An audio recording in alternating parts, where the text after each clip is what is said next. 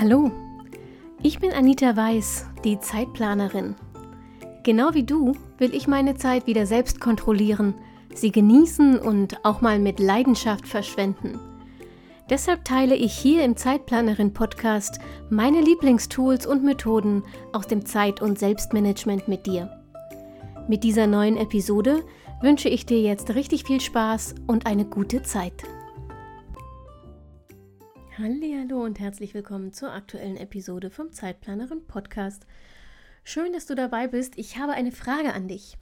Hast du gerade einen Durchhänger? Ein Motivationsloch? Kannst dich nicht aufraffen, obwohl du genau weißt, dass die Aufgaben, die auf deinem Zettel stehen, dich deinem Ziel näher bringen würden? Dann ist es hervorragend, dass du eingeschaltet hast, denn dann habe ich heute vielleicht eine kleine Hilfe für dich. Ich möchte dir heute eine Methode aus dem Kreativitätstraining vorstellen, jedenfalls aus meinen früheren Kreativitätstrainings. Es geht um die Warum-Kaskade. Hm, lass mich dir kurz erklären, wie ich dazu kam, beziehungsweise wieder dazu kam. Ich habe vor etwas mehr als einem Jahr angefangen, mich auf eine Zertifizierung im IT-Bereich vorzubereiten. Und eigentlich war der Plan, dass ich jetzt um diese Zeit die Prüfung schon längst erfolgreich abgelegt hätte. Aber die Realität sieht leider ganz anders aus. Ähm, ich habe gerade mal, naja, etwas mehr als die Hälfte, ja, sagen wir ähm, zwei Drittel, zwei Drittel der Inhalte gelernt. Aber mein Problem ist, dass ich nur einen Bruchteil davon ähm, auch behalte. Dabei ist mir Lernen eigentlich nie schwer gefallen, aber für mich ist die Materie so fremd, dass ich nur sehr mühsam vorankomme und ähm, hinzu kommt, dass ich die Lehrmaterialien nicht so wahnsinnig ansprechend finde. Ich brauche also in der Regel ähm, jeden Tag wieder jedes Quäntchen Selbstdisziplin und Motivation, um mich aufzuraffen, weiterzulernen und meinen Plan einzuhalten. Mm, und es macht die Sache nicht einfacher, wenn ich merke oder sehe, wie langsam ich vorankomme und dass ich wahrscheinlich noch Monate brauchen werde, um mein Ziel zu erreichen. Ähm, Hinzu kommt, dass diese Zertifizierung mich zwar weiterbringt, vor allem fachlich, also sie wird mir Sicherheit bringen, weil ich einfach Fachwissen aufbaue, das ich bisher nicht habe.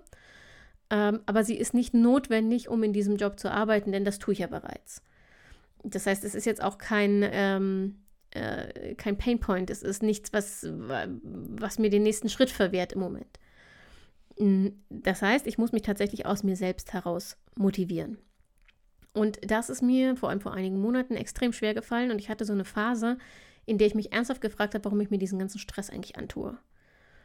Um wieder in die Spur zu kommen, habe ich dann diese Technik genutzt, die ich früher mein, den Teilnehmern meiner Kreativitätscoachings beigebracht habe. Da ging es dann zwar ums kreative Schreiben, aber diese Warum-Kaskade ist eigentlich ein Projektentwicklungstool und taugt deshalb auch, wenn du so einen Durchhänger hast wie ich. Sie klingt äh, super simpel, aber für echte Resultate brauchst du ein bisschen Geduld und Übung, also gib nicht so schnell auf. Wie kannst du die Warum-Kaskade nutzen? Du hast zwei Möglichkeiten. Du kannst sie problem- oder zielorientiert nutzen. Beides hat seine Berechtigung. Manchmal ist es auch sinnig, beides auf dieselbe Frage anzuwenden. Grundsätzlich gilt, die problemzentrierte Version ist immer dann sinnvoll, wenn du noch nicht genau weißt, was dich zurückhält oder blockiert, also wenn du das Problem noch nicht klar benennen kannst.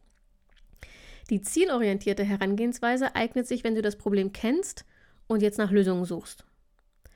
In meinem Fall lautet das Ziel, ich will die SAP-Zertifizierung bestehen. Das ist der Ausgangspunkt. Zielorientiert. Vom Problem aus betrachtet war der Startpunkt die Formulierung, ich kann mich nicht aufraffen, für die Zertifizierung zu lernen. Und das ist auch jetzt das, wo du anfangen solltest. Formuliere also zunächst mal deinen Ausgangspunkt. Schreib ihn dir in einem Satz auf. Entweder das Ziel oder das Problem. Und jetzt startet die Warum-Kaskade, indem du dich so oft nach dem Warum für die vorangegangenen Antworten fragst, bis du wirklich zum Kern der Sache vorgedrungen bist. Klingt theoretisch, lass es uns mal ähm, an meinem Fallbeispiel machen. Ich fange mit der problemzentrierten Version an, ja? Also das Problem war der Ausgangspunkt, ich kann mich nicht aufraffen, für die Zertifizierung zu lernen. Jetzt frage ich mich, warum? Die erste Antwort, weil ich einen Widerwillen dagegen habe. Jetzt kommt erneut, warum? Also warum habe ich einen Widerwillen? Meine Antwort, weil ich mich dumm fühle. Warum? Weil ich den Stoff nicht verstehe und oder ihn mir nicht merken kann. Warum? Weil er zu technisch oder zu technisch aufbereitet ist. Warum? Weil ich Angst habe zu versagen und mich deshalb zu stark antreibe. Du wirst merken, dass dieses letzte Antwort auf das Warum, das letzte Warum bezieht sich ja eigentlich auf, weil, er zu, weil der Stoff zu technisch aufbereitet ist.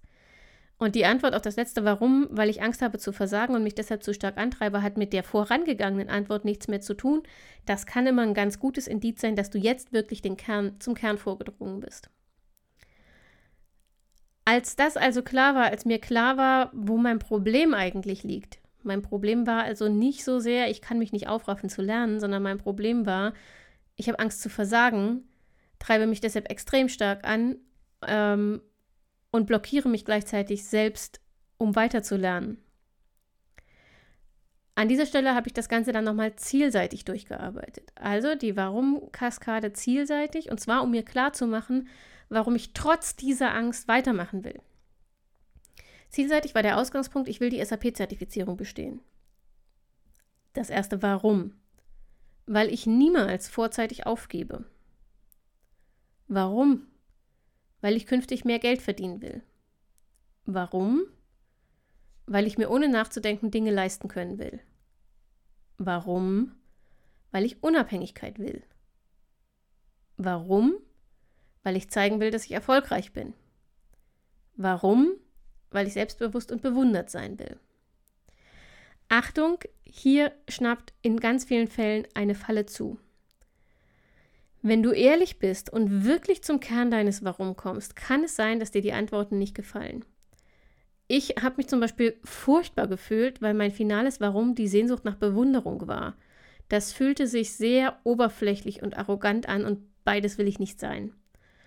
Aber wenn du deine Antworten ignorierst oder von dir weißt, weil sie dir nicht gefallen, ändert das einfach mal gar nichts. Sie bleiben ja trotzdem bestehen, du fühlst sie ja trotzdem.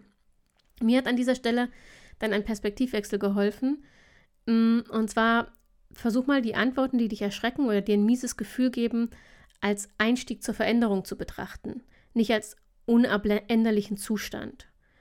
Du hast dir damit sozusagen gerade einen blinden Fleck deiner Seele aufgezeigt, der dir bisher nicht bewusst war.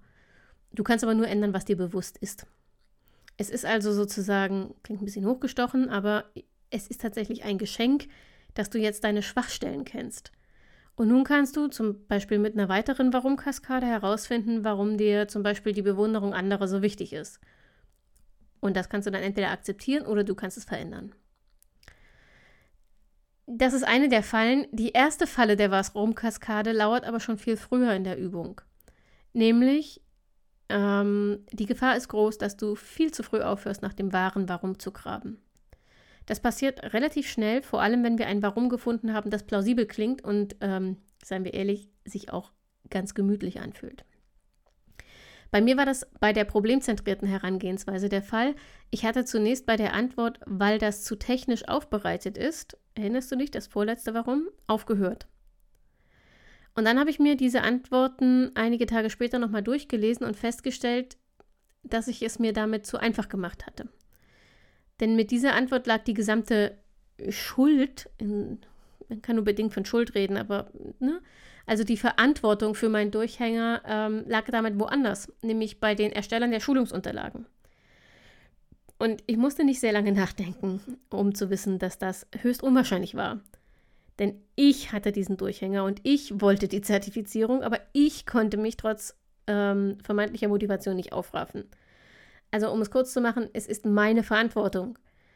Dass die Schulungsunterlagen zu technisch waren, konnte also nicht die finale Antwort sein.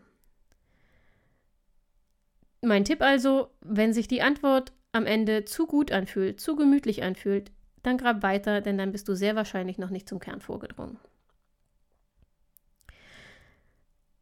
Im Prinzip war es das zur Warum-Kaskade, aber ich habe noch einen kleinen Extra-Tipp für dich, denn parallel zur Warum-Kaskade gibt es auch die Wie-Kaskade. Die funktioniert genauso, kommt aber vor allem dann zum Einsatz, wenn du das Ziel kennst, aber den Weg nicht sehen kannst.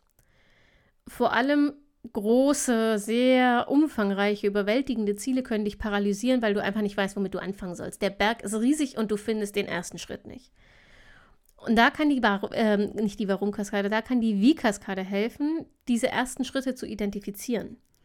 Nehmen wir mal an, du willst einen äh, Online-Kurs äh, Online launchen und hast, hast das noch nie gemacht.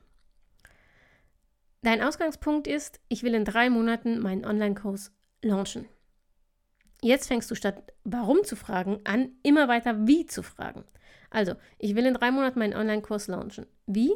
Indem ich einen Videokurs zum Selbstlernen anbiete. Wie? Indem ich acht Videolektionen drehe.